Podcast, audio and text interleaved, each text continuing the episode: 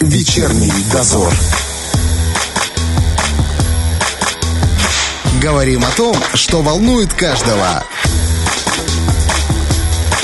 На Первом радио. А вы знали, что по инициативе Всемирной организации здравоохранения с 1 по 7 августа проходит Всемирная неделя грудного вскармливания? Кроме того, думаю, невозможно не заметить, что в нашем пространстве появляется все больше консультантов по ГВ, и тема, конечно же, становится еще актуальнее. Почему все это так важно, узнаем у нашей сегодняшней гости Анны Косован, консультанта по грудному вскармливанию и, на секундочку, матери троих детей. Анна, здравствуйте. Здравствуйте. Я думаю, что стоит начать с немого вопроса, я думаю, от многих слушателей. А мы вот вас скормили без всяких консультантов. Так зачем вам сейчас они нужны, собственно? И без вас раньше все хорошо было. Да, еще говорят, у нас стиралок не было, у нас не было посудомоек, микроволновок, а еще вообще в поле рожали. И такое было, и такое было. Про в поле рожали это вообще отдельная история. Те, кто э, вынуждены были рожать в поле, это женщины из неблагополучных семей, которые не могли себе позволить отдыхать, как э, все в нормальных семьях, э, где о женщине обычно было принято заботиться, ее оберегать оберегали и даже не показывали соседям то, что она вообще в таком состоянии переходном. Uh-huh, uh-huh. Потому что ребенка берегли, и э, считалось, что они сейчас очень уязвимы, и старались их даже вот э, не показывать никому. Но если мы говорим про консультанта грудного вскармливания, если говорим в принципе на эту тему, почему это сейчас э, стало настолько актуальным, что вот даже появляются специалисты?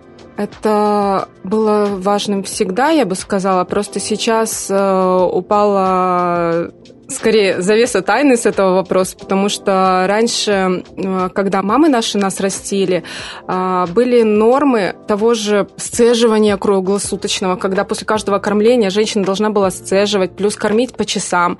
А все это, если вы примените логику, это было придумано не для того, чтобы кормить э, детей качественным питанием, а для того, чтобы женщину контролировать, чтобы она кормила в определенное время, чтобы ей удобно нужно было управлять и вывести ее пораньше на работу. Соответственно, а, мы понимаем, что это была цель государственная для того, чтобы поднять страну, и сейчас эта цель уже как бы э, свое изжила. Ну, можно сказать, отошла на второй план. Все-таки у женщины есть возможность даже три года сидеть да, в декрете, а не два месяца, кажется. Да, да я бы сказала, что время? мы уже имеем возможность наслаждаться материнством и э, использовать его блага, в том числе и не только на здоровье ребенка, но и на свое. Угу. Ну, то есть, э, я так понимаю, что грудное вскармливание это не просто приложил к груди и все пошло само собой. Или такое тоже бывает?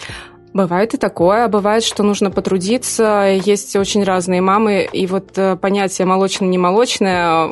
Кстати, да, я слышала, молочная порода. Но подождите, это же в, в животном мире. Кстати, вот насколько это, э, это миф или это правда? Есть женщины, у которых получилось сразу, а есть те, у кого получилось э, при приложении определенных усилий.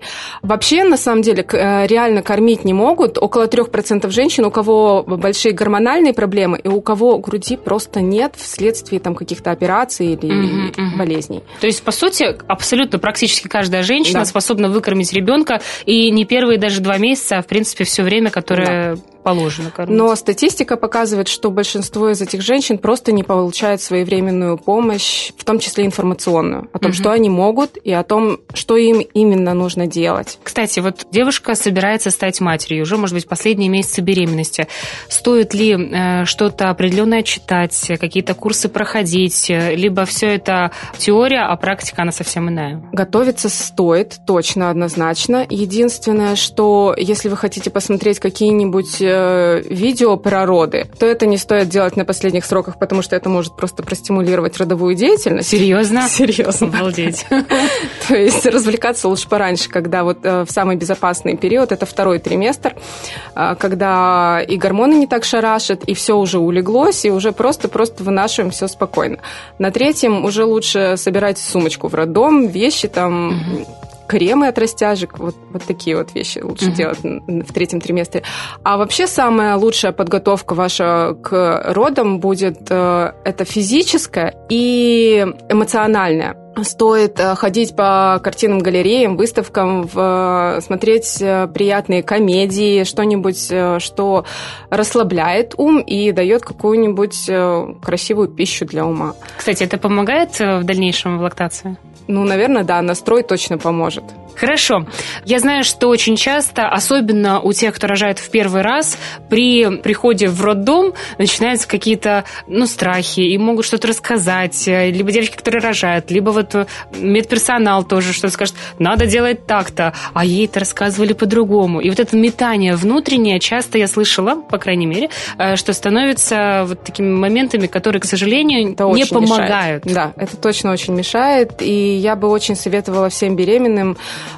поменьше слушать рассказы подружек, э, потому что все, абсолютно все, кто видит беременную женщину, считают своим долгом рассказать ей, как было у них, как было у соседки, как было у сестры, у а главное, мамы. Что было страшное Да, особенно соседки. подбирают все самые страшные истории э, и э, раздают всякие бесплатные советы. Очень советую этого всего избегать и, как я уже говорила, смотреть что-нибудь красивое, приятное, не забивать голову всяким угу. страшным.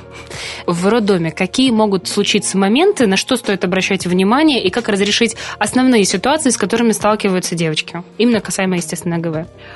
Касаемо ГВ, я бы советовала до того, как рожать и идти в роддом, посмотреть э, видео о том, э, например, в Ютьюбе есть очень знаменитый блогер Нина Зайченко, у нее очень хорошо освещены все темы абсолютно, даже о том, как приложить э, после кесарева, то есть если вы планируете, например, кесарево, я прям вот must-have обязательно посмотреть Нину Зайченко, и любые другие темы про то, как просто приложить, это обязательно. Джек Ньюман, это вот основоположник теории привязанности и самый знаменитый педиатр на планете.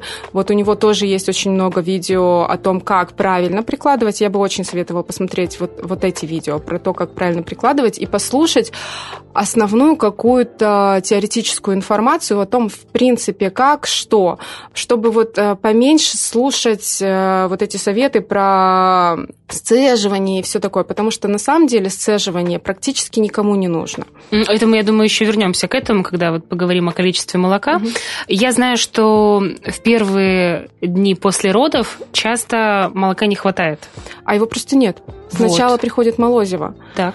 Э, в первые сутки, бывает еще даже до родов, начинает приходить молозиво, оно, оно очень густое, и его мало. На самом деле, когда э, малыш рождается, его э, желудок крошечный, ну вот такой примерно... С наперсточек? Да, с, с наперсточек.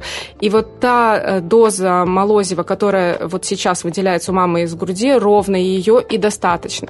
Несмотря на то, что он плачет, он выглядит как будто он там не наелся, и у него все плохо, на самом деле ему этого достаточно. А плач это просто как э, способ ребенка взаимодействовать с миром. У него же другого способа нет. Он же не может вам подмигнуть, пока там еще что-то там как-нибудь э, рассказать о том, что он хочет сейчас, чтобы его обняли, чтобы его переодели, чтобы с ним там по -по полежали рядышком.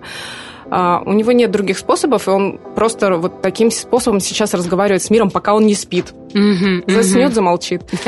Логично.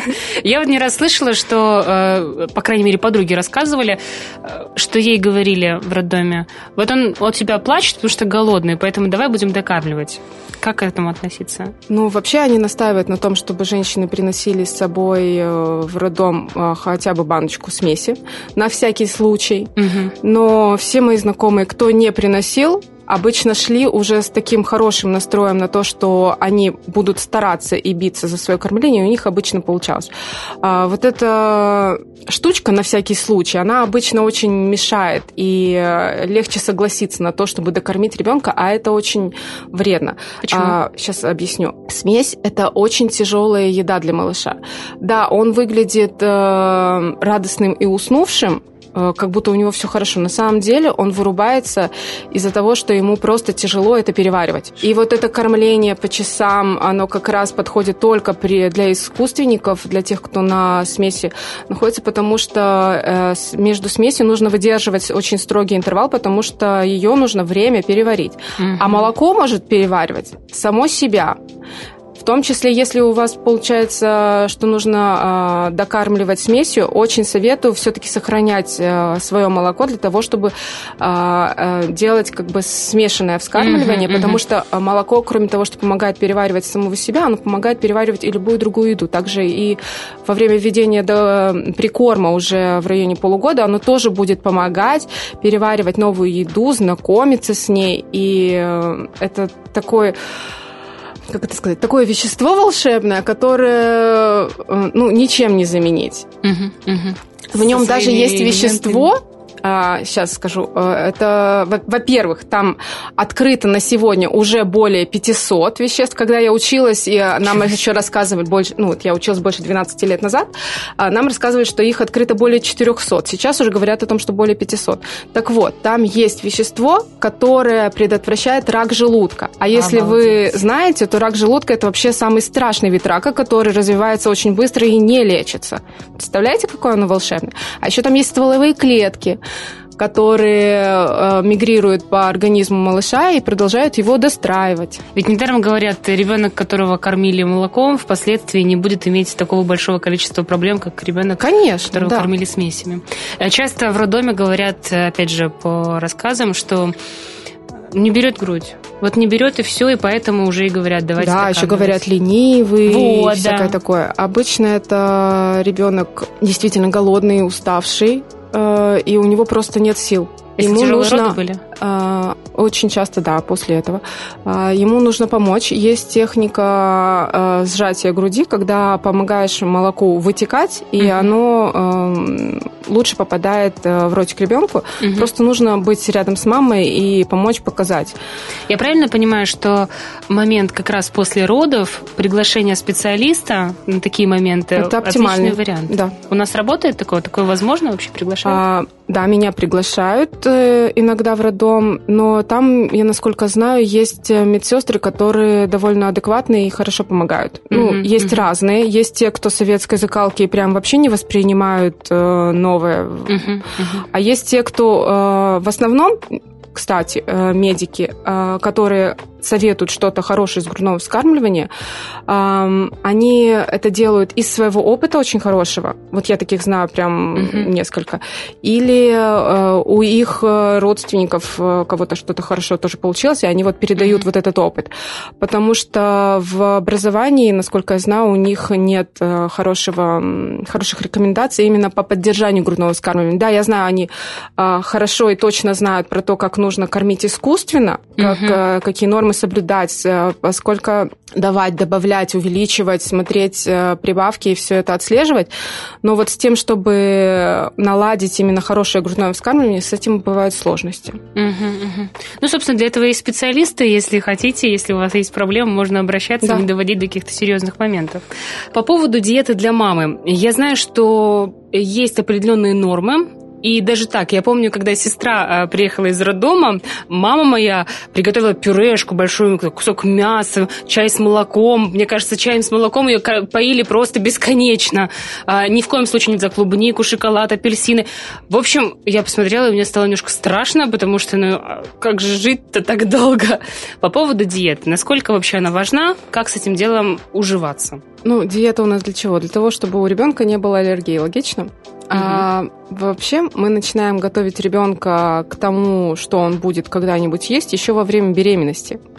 Угу. То есть э, оно не напрямую, но с кровотоком все-таки попадает, и он э, частично знакомится.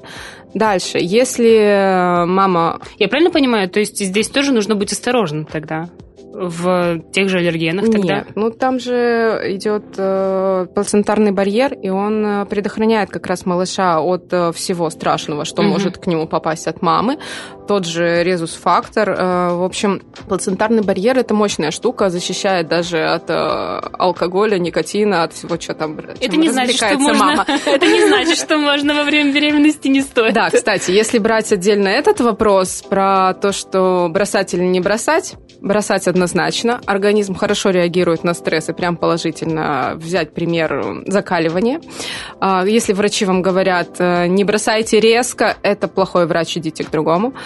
Так, с никотином закончили. Дальше, э, диета. Значит, э, мы начинаем готовить еще во время беременности, поэтому стоит продолжать во время грудного вскармливания кушать то, чем мы будем кормить ребенка. То есть не объедаться всякими пиццами, бургерами, а вот э, прикинуть, с чего мы начнем прикорм. Это mm-hmm. нормальная еда, правильно? Конечно. Э, всякие кабачки вы хотите дать ребенку брокколи и тому подобное, а, а сами едите гречку во время грудного вскармливания и удивляетесь, почему он брокколи не ест, да? Вот она в чем дело. То есть есть нужно, в принципе, вообще все, что хочется. И вообще, когда у вас э, налажена нормальная э, психика и э, нет как расстройства пищевого поведения, то вы знаете, что вы хотите, вы правильно чувствуете свой организм, и еще во время беременности начали чувствовать, например, например, там захотелось солененького огурчика, это как раз очень хорошо, что вы начинаете прислушиваться к своему телу и давать именно то, что нужно. Так я советую э, во время грудного вскармливания кушать, в принципе, все. Единственное, что я бы смотрела по ребенку, на его реакцию. Угу. Среагирует он на какой-то аллерген или что-то, если будет не то в питании, буквально в течение нескольких часов. Даже так быстро? Да, прям очень быстро. Да, может быть накопительный эффект, когда вы ели долго что-то не очень вредное, оно накопилось, но это м, такое редкое явление. В основном он реагирует очень быстро, и вы сразу сможете отследить, что это было. Поэтому, если вы уже соблюдали диету, вводите что-то потихоньку и наблюдайте. А если у вас еще роды впереди, продолжайте кушать все, что кушаете. А, я, например, с третьим ребенком в неделю уже ела шоколад. Буду прекрасно. Ну, я так понимаю, не плитками, а просто по, по кусочку там, да, пробовали? Ой, честно, не помню, но педиатр на смотре очень удивилась. все в порядке. Да. Вот и отлично. А то я помню, как подруга рассказывала, говорит, Валя, я так устала есть зоологическое печенье. Ой, да, очень сочувствую. Печенье Мария. Оно прекрасно раз в год, на самом деле, но постоянно тяжело, тяжело. Так, хорошо. Что касается длительности грудного вскармливания. В советское время это было два месяца, как рассказывали. Полгода-год, я, насколько знаю, обычно кормили. А, например, вот э, взять тот же э, пример меня и моего мужа. Мы с ним одногодки, мама у нас тоже одногодки. И жили в соседних городах. Я Бендерск, он Тираспольский. Соответственно, рекомендации были примерно одинаковые. Uh-huh, да? uh-huh. Значит, э, обе мамы получили в полгодика рекомендацию докармливать малышом. Но моя мама, не в укор свекрови, услышала также, что стоит отсеять сахар uh-huh. и делать дырочку поменьше. Так. Она воспользовалась этим советом, и я продолжила кушать до года. А муж мой в, в полгодика бодро закончил, сказал, что малыш очень даже ничего. Понравился. Да. Продолжаем. Тут вопрос, что вы хотите. Так, хорошо, но э, хотим, это бывает по-разному, но э, э, то, что это было в советское время, что сегодня, какие есть рекомендации, какие действительно э, вы как специалист оцениваете положительно? Вот когда я училась 12 э, лет назад, ВОЗ рекомендовал до двух и старше для наших регионов. А сейчас, насколько я знаю, рекомендация немного изменилась, это уже до трех и старше. Ну, я считаю, что это уже немножко взрывает мозг нашим мамочкам, и я не, не пугаю их такими цифрами. Обычно рассказываю, что до двух это оптимально, и, в принципе, я сейчас объясню, почему до двух очень хорошо. Я это на своих всех трех детях проверила. Значит, э, завершать либо до года, когда ребенок еще не совсем ассоциирует, э, что именно с грудью ему классно, угу. либо уже после двух, когда с ним можно договориться. То есть э, до года он еще грубо говоря, не осознает, что происходит, вы можете у нее просто забрать и дать бутылочку. А после двух он уже точно знает, что ему нужно. Ну, то есть после года он точно знает. А после двух с ним можно договориться. То есть можно сказать, э, например, э, оттянуть границу этого кормления. Сказать, я сейчас э, там помою посуду и приду покормлю.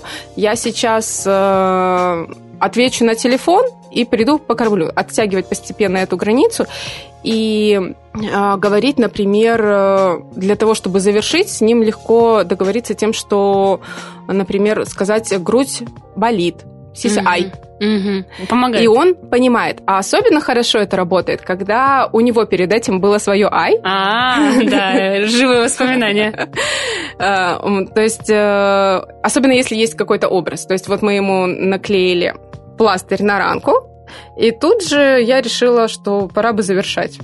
Наклеил, наклеила тоже пластырь, ага. сказала «Ай», ребенок поверил, и все, больше не обращался практически. С первого Это раза прям очень удобно, да. После Обалдеть. двух действительно есть с кем договориться, и ребенок э, прям вот очень уже осознанный э, и все понимает. Угу, угу. А что касается, вот есть женщины, которые я покормлю, может, пару месяцев, а дальше я боюсь, что там формы изменятся, я не хотела бы, вот я хочу остаться в прежней форме. Ну вот те, кто переживает за форму груди, я вас сейчас расстрою, она у вас изменилась еще во время беременности беременности. То есть гормональный фон меняется, и у женщины жировая ткань груди переходит в железистую. То есть она готовится к грудному вскармливанию и собирается исполнять свою функцию.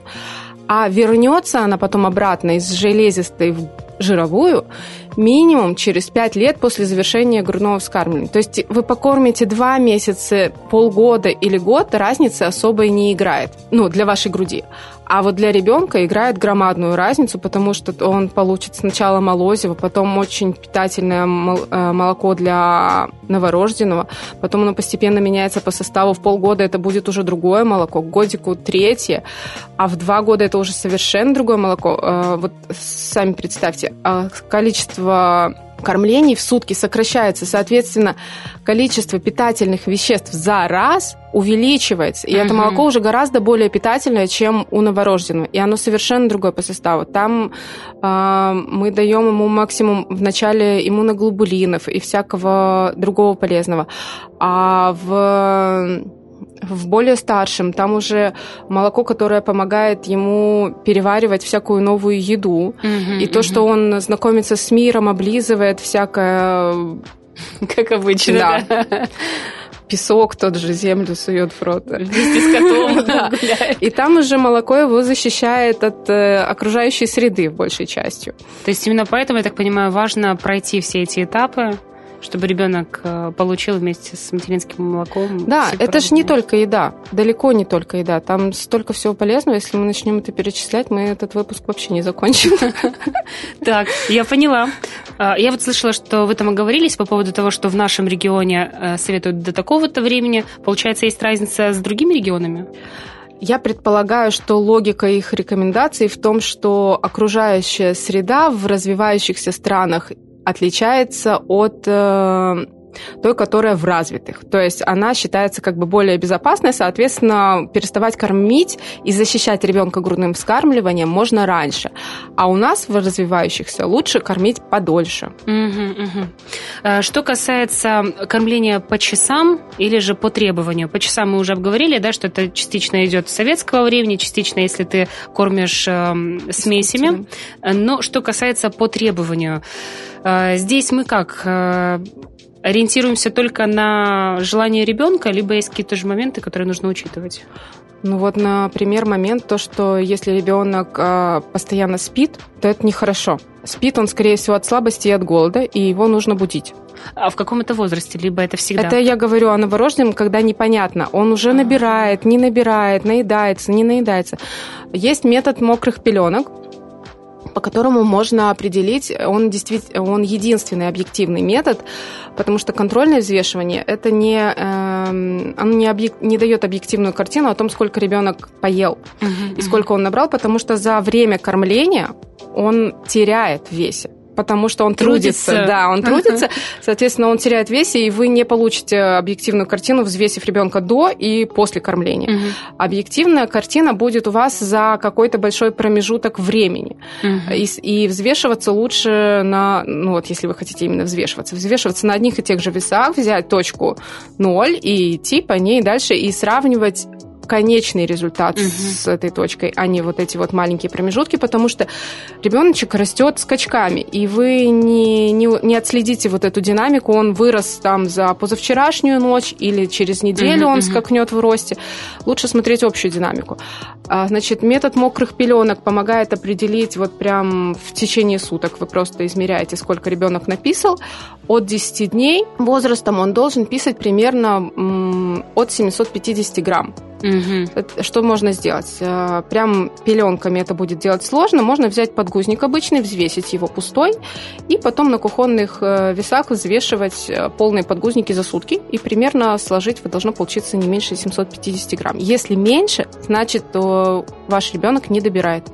Значит, у Обалдеть, него как все сложно, да, можно наблюдать, скорее всего, признаки обезвоживания. Значит, он вяленький, он грустненький, он спит. Скорее всего, вот он такой. И таких нужно подбуживать и не кормить по кормлению, а по, по, требованию. по требованию. То есть этот ребенок, у него нет сил требовать. Ага. Этого нужно кормить по часам. И тут уже даже не три часа, а каждые два часа. Нужно прям почаще разгонять лактацию и трудиться активно. Потому что я слышала, дети новорожденные 10-12 часов спят, все прекрасно, он такой кукленыш, все хорошо, не шумит. это плохой срок.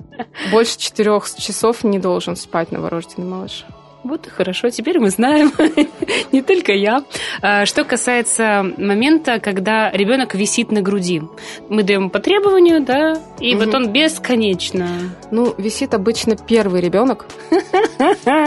Пока мать не научилась расставлять. Нет, нет, тут не, не в том дело. А, грудь еще не разработана, можно так это назвать. Ага. Потому что со вторым, с третьим там уже обычно льется фонтаном, никаких проблем.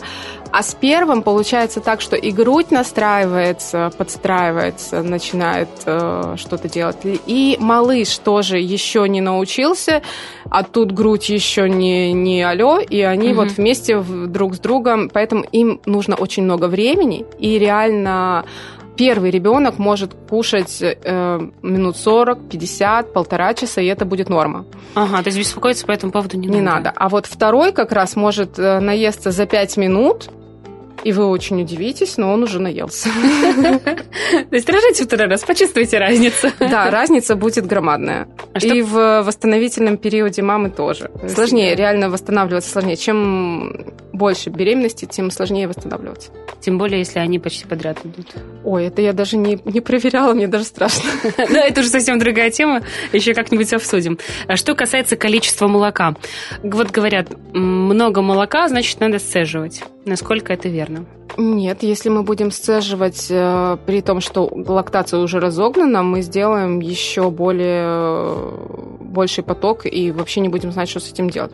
А сцеживаться при нормальном таком потоке стоит только, если вы хотите заготовить банк молока, например, если у мамы какая-то плановая операция или у ребенка, и у вас предстоит э, расставание, вам нужно подготовиться да, тогда это целесообразно. Либо вам нужно разогнать лактацию, но тогда это ну, совсем другой случай, тогда у вас мало молока, вы разгоняете лактацию дополнительными сцеживаниями и э, получаете нужное количество, которое, ну вот, постепенно mm-hmm, вы наработаете, грудь подстроится и будет вырабатывать новую норму. Вы же знаете, что можно кормить и двойню, и тройню, и будет все окей. Ну, да, да, бывает, кстати. что их э, приходится докармливать, бывает такое. Но э, очень часто мамы справляются просто своими силами. Есть такое. То есть, вот, кстати, следующий вопрос был по поводу мало молока. Это значит, что э, стоит попробовать сцеживаться, и в таком случае да. получится... То, э, сцеживание помогает разогнать лактацию. То есть, угу. если вот вы прям поняли, что у вас мало, а, ребенок спит постоянно, грудь плохо берет. Вот в этом случае можно сцеживаться между кормлениями и давать ему вот это сцеженное угу, угу. после кормления или перед кормлением. А как важно. долго занимает этот период, когда вот ты наконец-то разгоняешь до нужного? Или у всех по-разному? А по-разному. Ну, я не скажу, сколько точно, но ну, это как бы такой э, период надо понимать, что ты сейчас вкладываешься в то, чтобы потом тебе было легче. А, я, готовясь к эфиру, прочитала, что есть такая штука, как установление границ при кормлении грудью. Думаю, так-так-так, что это такое? Оказывается, вот есть моменты, понятное дело, когда ребенок начинает щипаться, кусаться, это больно, это неприятно. Что можно сделать, чтобы ребенок прекратил? Я бы сказала, что он вас будет так проверять еще всю жизнь. Он, собственно, за этим и пришел проверять ваши границы, а вы должны стоять рядом с ним и, собственно, эти границы оборонять. А, что делать? Ну, соответственно, не давать щупать, щипать. Можно давать э, что-то взамен, давать возможность э, как-то отвлекать. А есть хороший вариант э, бусики всякие с силиконовыми бусинками, которые можно по пощупать, погрызть, с деревянными бусинками. В общем, все, что безопасно, можно засунуть спокойно в рот, mm-hmm. погрызть и ручками пощупать. Это дает ему возможность отвлечься. Потом можно не в форме бусиков, а, знаете, вот эти прищепки для соски. На эту прищепку можно прицепить погремушку или грызунок ага. или еще какую-то штучку, чтобы она была в доступе доступе рядом с э, сосущим ребенком, и он, собственно, отвлекается и не лезет ни к другой груди, ни к родинкам каким-то, ага. которые у вас тут, как у меня есть, и мне старший ее чуть не оторвал. Вот ждите, вот ждите. А, моменты еще вот какие. Насколько я знаю, э, бывает, что какой-то стресс, что-то произошло, и молоко может пропасть. Во-первых, э, при каких случаях это может произойти, и возможно ли наладить вновь кормление? Начнем с того, что за лактацию отвечают два гормона, пролактин и окситоцин. И оба их очень легко заблокировать адреналином. И мы не знаем, на что именно сработает. Э, вот, например, э, лактостаз, который всех пугает очень сильно, это заблокирован окситоцин. Э, с пролактином все нормально, молоко приходит, но оно не вытекает, за, за что отвечает окситоцин. Угу. Соответственно, нам нужно, во-первых, убрать действие адреналина, успокоиться, угу. и потом простимулировать окситоцин. А окситоцин у нас стимулируется обнимашками. А, вот так просто. Ну, это так, как один из элементов пазла ну, нужно сделать такой ритуальчик, который будет обыгрывать э, кормление. Так, а давайте поподробнее с этого. Ну момента. вот, смотрите, возник у нас застой, лактостаз. Э, что нужно сделать, чтобы оно начало вытекать? Нужно простимулировать окситоцин максимальным количеством способов. Туда же и пойдет и теплое питье, которое вы рассказывали про вот э, чай с молоком, да? Uh-huh, uh-huh. Кстати, про чай с молоком пить нужно по желанию то, что хочется. Всякие чаи с молоком или там, э, что там еще, мед суют, орехи и всякое, всякую вот эту дребедень. А, чаи лактационные, да, такие. лактогонные. В общем, все это, э, я бы сказала, танцы с бубнами, потому что пить достаточно просто что-то приятное, что маме нравится. Угу не алкогольный коктейль, я имею в виду. А думаю, такое, тут как бы никто не спорит, да. Нет, любой приятный напиток. Единственное, что, наверное, стоит, не чай с мятой, потому что мята кратковременно снизит лактацию. Mm-hmm. Значит, э, берем любой теплый желательно теплый напиток, потому что вот э, они хорошо стимулируют окситоцин.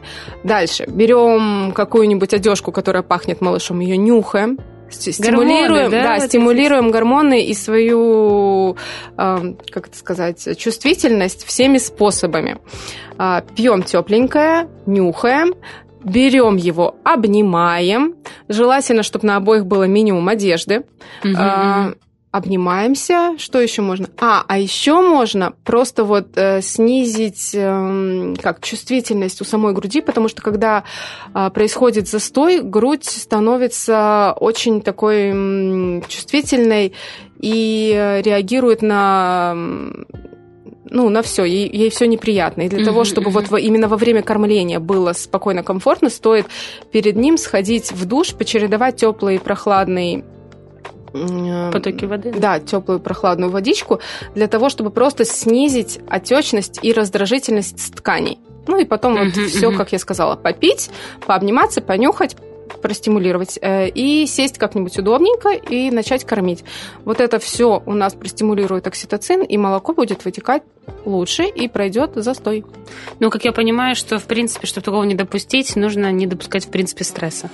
Я бы сказала, что стресс это вообще единственное, что может мешать на пути грудного вскармливания, и посоветовала бы всем близким максимально ограждать мамочку от стресса, Э, беречь ее и нервную систему, и физически делать желательно по максимуму для нее работу по дому, потому что она сейчас на гормонах, ее сейчас прет быть хорошей мамой, всем угодить, всех обслужить, и я вам очень советую не, не давать ей этого делать. Помогите ей, пожалуйста, в этот период словом, делом, э, пусть она отдыхает побольше, кормит, э, налаживает контакт с младенцем, и тогда она сможет, э, отдохнувшая, снова броситься в бой и всех спасать. Потому что мать, потому да. что такие вот всегда у нас женщины. Ну вот дай бог, чтобы вы слышали, чтобы действительно это сработало, потому что, насколько я понимаю, что это просто абсолютный бич. Да, да. Тяжело мамам сейчас, да и, и на гормонах ей самой тяжело, и вокруг мало кто поддерживает и принимает. И вообще, я бы сказала, знаете, вот когда мне звонят, а звонят и пишут э, каждый день минимум по одной-две, э, большая часть времени, которую я провожу с ними в консультации, это не информация, а именно поддержка. Большая часть мам да. звонят за поддержкой, потому что рядом они ее не получают. Ну, вообще, кстати, здесь нужно сказать, что у нас эм, все-таки осталось вот это восприятие того, что ты должна сделать все сама, ты ведь хорошая хозяйка, ты хорошая мать. Да. Не забывайте, что есть люди, которые могут помочь, к которым можно обратиться. Это не стыдно, это правильно, это действительно облегчит вам жизнь в будущем и, конечно, облегчит жизнь вашему малышу. Э, у нас есть еще парочка минут. Я бы хотела буквально несколько мифов, которые я вот нашла в интернете, и немножечко странно, но вот э, правда или неправда, грудное вскармливание – это очень больно. Кому как. Э, тут такое дело, что после родов у мам обычно на гормонах происходит такой момент, э, что по, э, вот первые минутки как ребенок приложился, больно, а потом она проходит эта боль. И mm-hmm. если она прошла, значит у вас все нормально с прикладыванием, все окей, и эта боль постепенно будет проходить и затухать. Угу. Это как э, такой э, маленький неприятный момент инициации в мать. Угу. То есть, чтобы вы вот не пропустили, чтобы вы точно почувствовали, что ваше теперь положение изменилось, вы теперь э, в новом статусе, вы теперь мама, либо мама двоих, вы теперь либо троих. Ну, то есть, ваш статус изменился, и вы должны почувствовать, что э, что-то с вами происходит. Да, действительно, э, немножко больно в начале. Не у всех у, у некоторых мам и только в начале. И обычно это проходит. Угу. Что касается фигуры, она обязательно испортится, если ты будешь кормить грудью. Опять же, кому как. У меня, например, на гормонах э, точно портится. Меня разносит просто вот Сочувствую. Вот мне кажется, вот есть два типа ведьмы, понимаешь, не да. Во время беременности нет, а во время грудного вскармливания конкретно меня разносит. А есть те, кого во время беременности. Ну, в общем, эти гормоны, они как лотерея. Кому, кого куда? Кого куда, да. Обычно ты примерно понимаешь, куда тебя несет. А, кормить долго вредно для э, зубов ребенка. Это странный миф. Я тоже удивилась, но думаю, спрошу. Это вредно может быть для здоровья зубов мамы, я бы сказала. Потому что если мама не заботится о своем здоровье, не восполняет витамины, минералы, то э, кормить она начнет из резервов своего организма. Угу. И ей очень советую проверять, э, как у нее там с кальцием, с железом, с ферритином, потому что э, молоко делается из крови и лимфы, и если вы не будете восполнять железо, то оно будет происходить, э, кормление будет происходить из ваших внутренних резервов. Да, потом лови свои анализы. Да-да-да. А кормить лежа вредно для ушек. Это вообще очень странно. Это был последний, который мы еще не трогали, в принципе. Я согласна, это Честно, очень странно, потому что очень много мам, кто не могут сидеть сразу после родов и очень долго продолжают кормить лежа, и никаких проблем у них нет. Слава богу, а то я подумала, ну мало ли вдруг что. Ну, у нас остается буквально парочка минут, и если есть вот как от специалиста, да, пожелания молодым будущим мамам, э, что бы вы хотели сказать, чтобы как-то, возможно, облегчить в будущем э, совместную вот эту вот жизнь с малышом? А, мамам я бы сказала, э, подбирайте советы так, чтобы вам было просто с этим потом легко жить. Я, например, считаю себя ленивой мамой, и для меня грудное вскармливание – это ленивый способ материнства. А, также из, к ленивым способам материнства я отношу слинги, потому что привязал и пошел куда хочешь. А потом это физиологично и помогает развиваться э, тазобедренным суставом. А грудное вскармливание вам обеспечит э, здоровье малыша. Ну, то есть это такое вложение, которое э, вам потом окупается, и вам потом с этим легко. Для меня это было таким, ну, то есть я прочитала все это еще до беременностей, про то, что носить нужно на руках, а, кормить подольше, и он потом становится быстрее самостоятельным, и я поняла это, как а, мне потом будет легче. Я решила, что я лучше займусь вот этим вложением uh-huh, сейчас, uh-huh. вложусь, и потом мне будет легче. Потому что Оказалось есть... так? Да, так и есть. И потому что вот э, реально те малыши, кому не додали, Потом в осознанном возрасте они ходят и добирают. Они лезут к родителям в кровать с ними спать, они лезут на ручки, они лезут, добирают всякими способами, какими только смогут. А мои спокойные, самостоятельные, я прям вот не радуюсь, и мне все знакомые соседи завидуют. О, класс. Вот пусть так же будет и у наших слушательниц, чтобы все было в порядке. И надеюсь, что наш сегодняшний эфир как-то, возможно, на что-то вдохновил. Спасибо большое. Пожалуйста. Было очень интересно. У нас сегодня в гостях была Анна Косован, консультант по грудному вскармливанию и мать троих детей. Спасибо. И вам спасибо. Вечерний дозор.